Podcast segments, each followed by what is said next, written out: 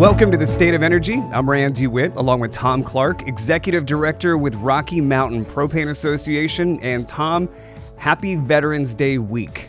Yes. What a great week. I actually have uh, my son home from the Marines right now. So I got a I got a veteran in the house. So uh, thanks, thank you to everybody for your service. Thank you very much. And folks, if you've uh, you know uh, come across a soldier, whether you're buying yourself lunch or getting gas or buying a cocktail, you know what? Buy one for that soldier or those soldiers that are there with you. Uh, they deeply appreciate it, and we need to do even more for our veterans. So, thank you, all of our veterans, uh, for your service. And the State of Energy brings you everything you need to know about God's favorite fuel propane. Because what's more godly than being clean, abundant, affordable, and American? Oh boy! What? So what are the what are the the the the uh, th- The four, the four, four commandments. propane commandments?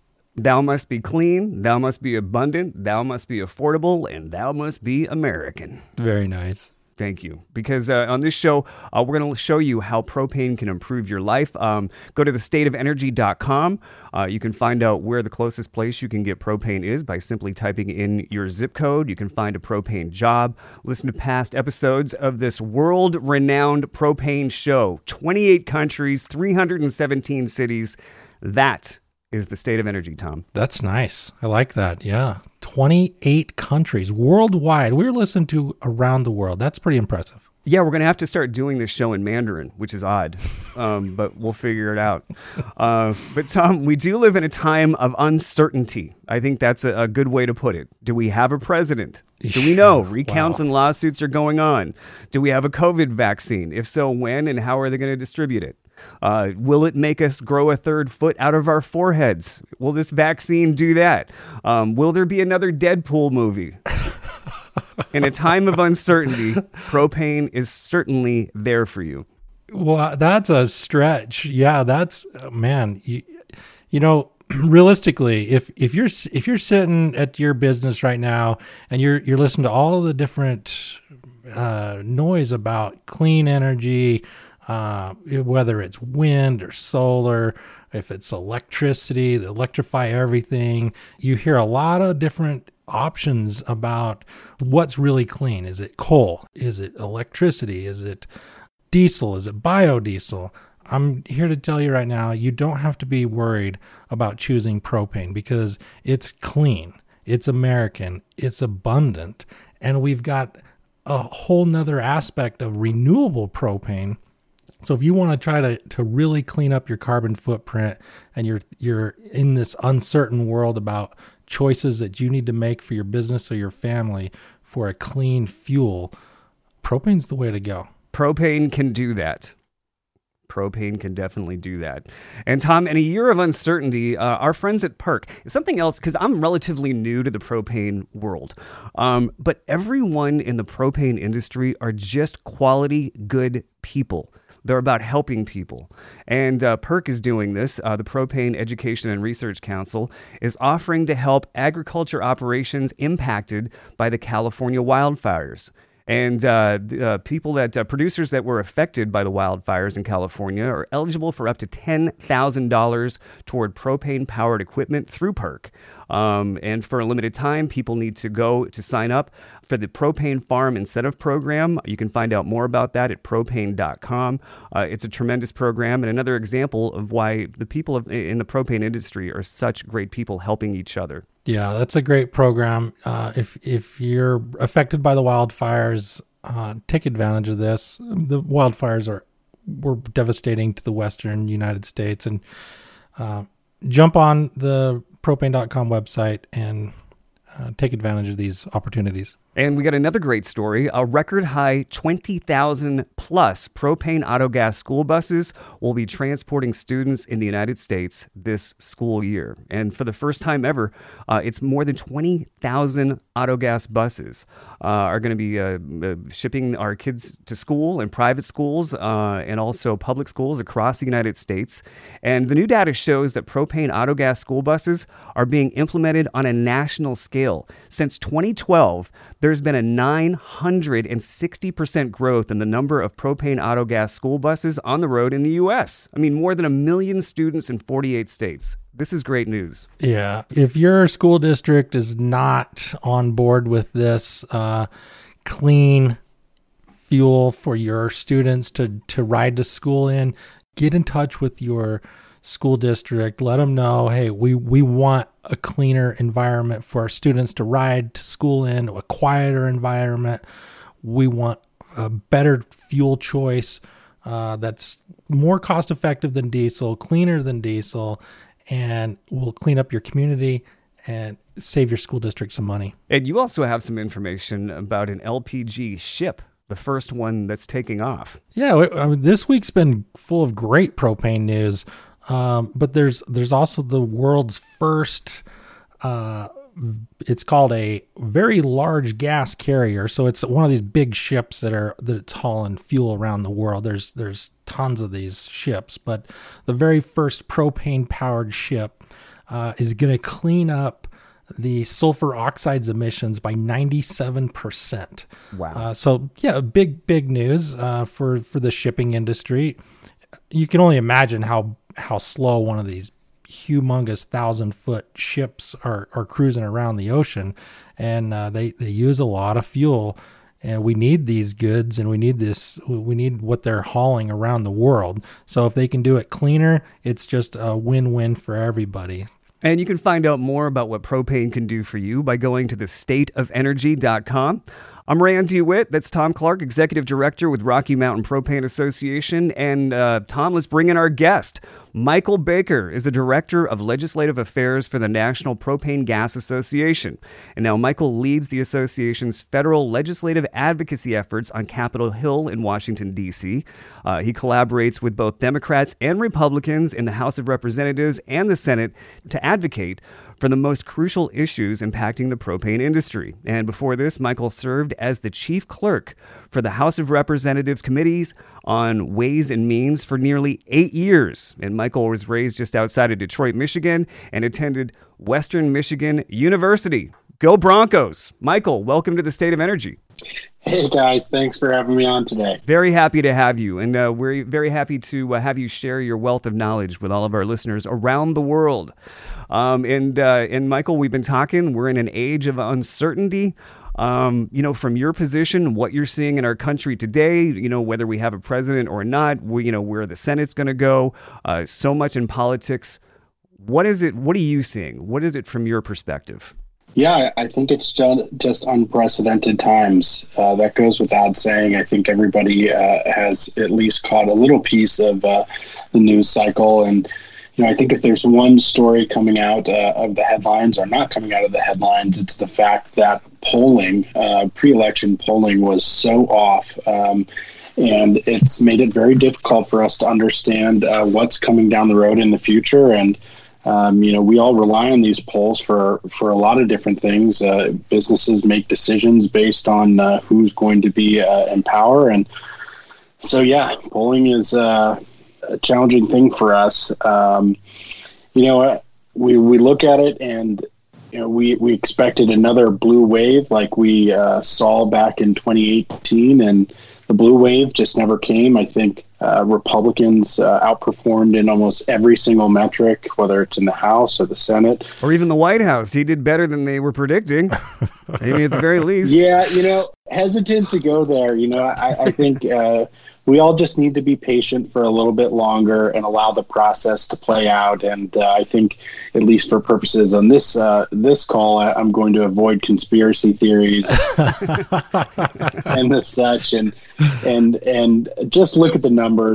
I think it looks like uh, you know Vice President uh, Joe Biden is going to win uh, th- this election. I don't think that there's much uh, recourse for for Donald Trump. Uh, there will be uh, a number of recounts, whether that's Michigan, Wisconsin, um, but I just don't see a path forward for Trump to to come back and retain the presidency. And that's something, and you mentioned something very interesting about the polls. And a lot of times, and that's the thing about having these time zones, because if all of a sudden people in the West are seeing what's happening in the East and it looks like it's going a certain way, uh, and they're making uh, judgments on election day, by the time it gets to Michigan, Wisconsin, Arizona, it can change votes. Yeah. Yeah, absolutely. And you know, the challenge with this election compared to to prior elections or historical elections uh, is the number of mail-in ballots compared uh, comparatively. And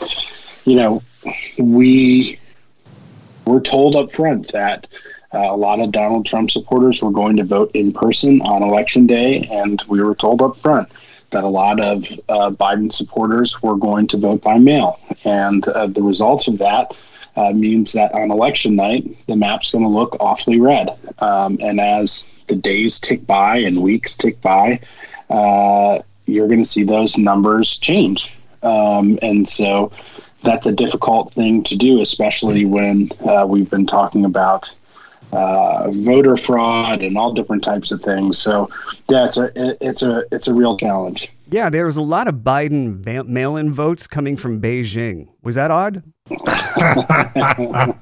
I'm kidding, folks. I'm kidding. Uh, Let's not get angry now. I'm just messing around, wow. folks. We're having fun. it's hard to weigh in on that, uh, but uh, but yeah, I mean, it's certainly you know historically could have uh, affected how folks would vote on the West Coast, but uh, Republicans should be happy about their performance given uh, the challenges of having Donald Trump at the top of the ticket, whether you're a fan or not a fan of him. Uh, he's definitely a polarizing figure, and uh, it, you know I think Republicans did well considering. Especially right here, where our show is is uh, you know the state of energy, but we also represent the Rocky Mountain area. Um, we were we were pretty happy to see Steve Daines uh, got to hold hold the Senate up in Montana, and and there was a little flip here in Salt Lake City with the the House. Um, Burgess Owens. Owens, yeah, Owens. Yes, the uh, football player takes over McAdams. Yeah. Uh, so and that that's pretty controversial here in Salt Lake. I'm sure there'll be. Uh, I haven't seen uh, him concede yet, but that um, race has not been called yet. I think the if folks are really looking for kind of the definitive source for for whether uh, an individual race has been called, that once the Associated Press makes the call, more or less that that is that is the the defining source. Yeah. And they, they have not called that race yet. So so let's jump into a little bit about what you do there in Washington D.C. for the propane industry, for clean fuel, for the environment. Is there anything that you guys are working on that's exciting or anything that you've accomplishments that you guys have made recently that would be good for, you know for the general public to know that that hey we you know we got clean energy choices and propane's one of them and here's what we're doing to help give you these choices yeah, absolutely. Uh, thanks, Tom. Uh, you know, I think this really goes back to two years ago, the 2018 elections. Uh, there was 100 new members of Congress. Uh, there was a majority change in the House of Representatives. Uh, the Republicans that had held a majority for uh, eight years had turned over control to, to Democrats. We had a bunch of new members. And frankly, we just, there was a, a, a lot of knowledge that was gone. It went out the door. And so the biggest challenge we had going back to you know early 2019 was going out into congressional districts that had uh, significant propane operations and educating those members uh, of Congress and their staff on the benefits uh, of our fuel. So we've spent the better part of two years doing that, and that has played out very well for us in a number of different policy silos. And can kind of talk about three of them. The first one is in tax. As some people may be or may not be aware, there's a, a current tax incentive available for folks who use propane as an auto fuel. The alternative fuel tax credit provides a 37 cent per gallon excise tax credit on the sale of propane when used in an automotive vehicle. And so this is a great incentive and it allows people to say they're on the say a school system is uh, on the fence as to whether or not they want to buy some propane buses or they want to buy diesel buses. This incentive can be something that pushes them over the edge. So uh, we got that credit extended through the end of 2020 uh, last year which is good news but bad news is it expires in uh, just over a month. So we'll be back working on that again but uh, you know, we expect that credit to be worth uh, over five hundred million dollars over three years. So that's a, a, huge incentive for our industry.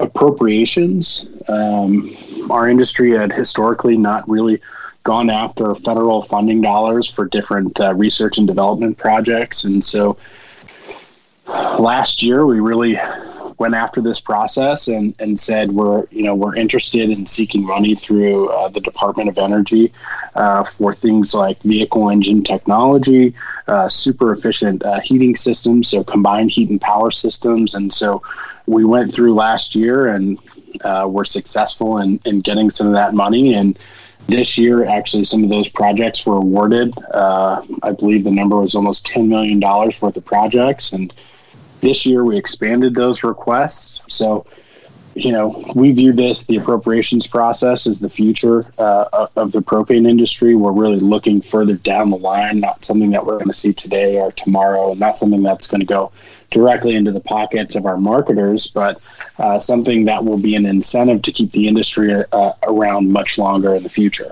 Third area is transportation. We're really seeking um, opportunities for grant funding opportunities for refueling infrastructure. I think, as you guys talked about, propane autogas is a, a clean alternative to traditional transportation fuels, and um, we're working through a, a, Clean Corridors program, which uh, is a, a, grant program that creates $350 million for refueling infrastructure for uh, electric and hydrogen. And we've done some great work with House Democrats to get propane included uh, as eligible fuel for that. So those are just a couple things that, that we're working on that we've had success on. And you know there's a there's a laundry list of, of items that we're always trying to uh, to to uh, work on and accomplish, but um, that's just kind of a, a, short list. You talked about a little bit about the uh, tax credits for switching your fleet or your school bus to run on propane, and just to give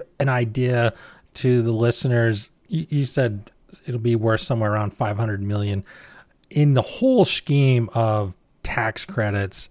That is such a small drop in the bucket compared to somebody like Tesla who alone got 200 two and a half billion for just one company we're talking about a whole entire industry that's gonna the, and these tax credits go to the the user of the propane so it's it's not it's not very much and there's the electric industry alone gets billions and billions and billions of dollars in in tax incentives and credits. So, can you talk a little bit about that? Do you have any knowledge on that about you know how how lopsided uh, the act the clean energy uh, credits are?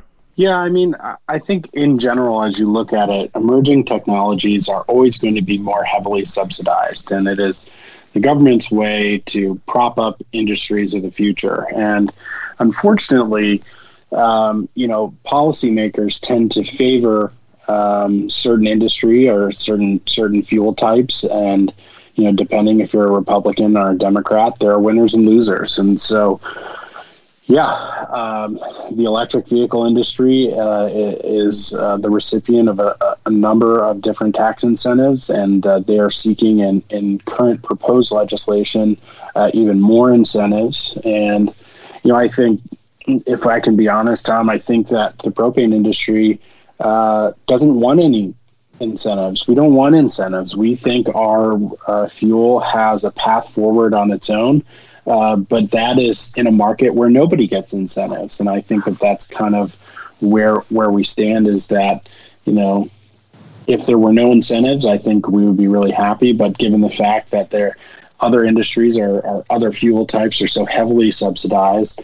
Uh, you know, the government is is picking winners and losers, and uh, it really forces us to to ask for those incentives so that we can compete in the market. And when it comes to winners and losers for your energy choice here locally in your community, do you got any advice for a listener when you, you see different cities join into like a fossil free uh, community, uh, you know, a fossil free initiative. Do you have any in, in advice for them to to get energy choices? Yeah, I, I, think before I go there, I just want to say, and hopefully I don't get too far on a tangent here. yeah, I know, I know. The, the rabbit hole's deep. Uh, but Run, go with it. We, we, our show's only 30 minutes here, so, we, you know, you just. No, I, I think, you know, when you, when you think about things like um, electric vehicles, what most people don't understand is what powers your electric vehicle you know, it doesn't Coal. doesn't run. It doesn't run on fairy dust. Uh, you know, 60, 65 percent or, or two thirds of the electric grid nationwide uh, runs off of fossil fuels, and so. Um, that's just something that people don't really understand. They look at their tailpipe and they say there's no emissions, and the fact is those emissions are coming from somewhere. And policymakers, I think, are not doing the country a service by only calculating the emissions from the tailpipe. And I think that's one of the things that we're really working hard on is to say, let's look at this from a full fuel cycle analysis to understand what is the full energy impact uh, uh, of a fuel source. I see a lot of states and communities restricting your choice for your clean energy. And I've seen a couple states like um, Arizona that they did the ban the ban, right? Because they were going to put a ban on on fuel on fossil fuels. And so I see some states that are that are re- recognizing this and saying, "Hey, we can't we can't just ban everything and go to electric because electric is not that clean." So I've seen uh, the ban the ban uh, programs. I just want to know if you if you knew anything more about that. Yeah, we know we know a lot about that. That that happens mostly at the state level, and um, that's not uh, something at, at, the federal level yet. Although we do look to some uh, some states across the nation, which really are kind of, if you're looking at progressive policy making, are really uh, an indication of things to come. And so we certainly watch that closely. And, you know, from our perspective, we really favor an all of the above energy approach, which is you know, look at emissions, look at the full picture, and, and make a decision. And I think uh, if you're you're being fair about all of that, I think propane is a fantastic story to tell. I mean, you guys went through this at the beginning of the show, where where uh, domestically produced clean energy. We have an abundance. uh, we have an uh, abundant source and supply. So, you know, propane has a great story to tell and you know, you look at places like Arizona. You know, can an electric bus even run in in the, in the Arizona heat? Can it run uh, in the Minneapolis cold? Um, you know, some of these uh, energy sources just aren't going to be uh, really effective in certain places. And don't get me wrong, I'm going to throw in here towards uh, towards electric. If you live in the Pacific Northwest and you have super clean energy, um, okay, that's great. I think that when you're looking at your emissions profile, it makes sense to transition into an electric car. But if you live in, say, the state of Ohio, where you know over 75% of your energy comes from fossil fuels, I think you might want to reconsider your options. Michael Baker is the Director of Legislative Affairs for the National Propane Gas Association. Michael, thank you very much for joining us on the state of energy and sharing your wealth of knowledge. Yeah, thanks for having me on today. You know, propane is uh, has a great story to tell, and if we're calculating emissions equally and fairly, that uh, you know our energy source can play a play a role in you know America reaching its carbon reduction goals. So we look forward to having you on again very soon. Yeah, we're gonna we're gonna come look in your closet for those missing ballots in Michigan. Michael, thank you very much. We are the State of Energy. That's Tom Clark, Executive Director with Rocky Mountain Propane Association. I'm Rand DeWitt, and we're always online at thestateofenergy.com.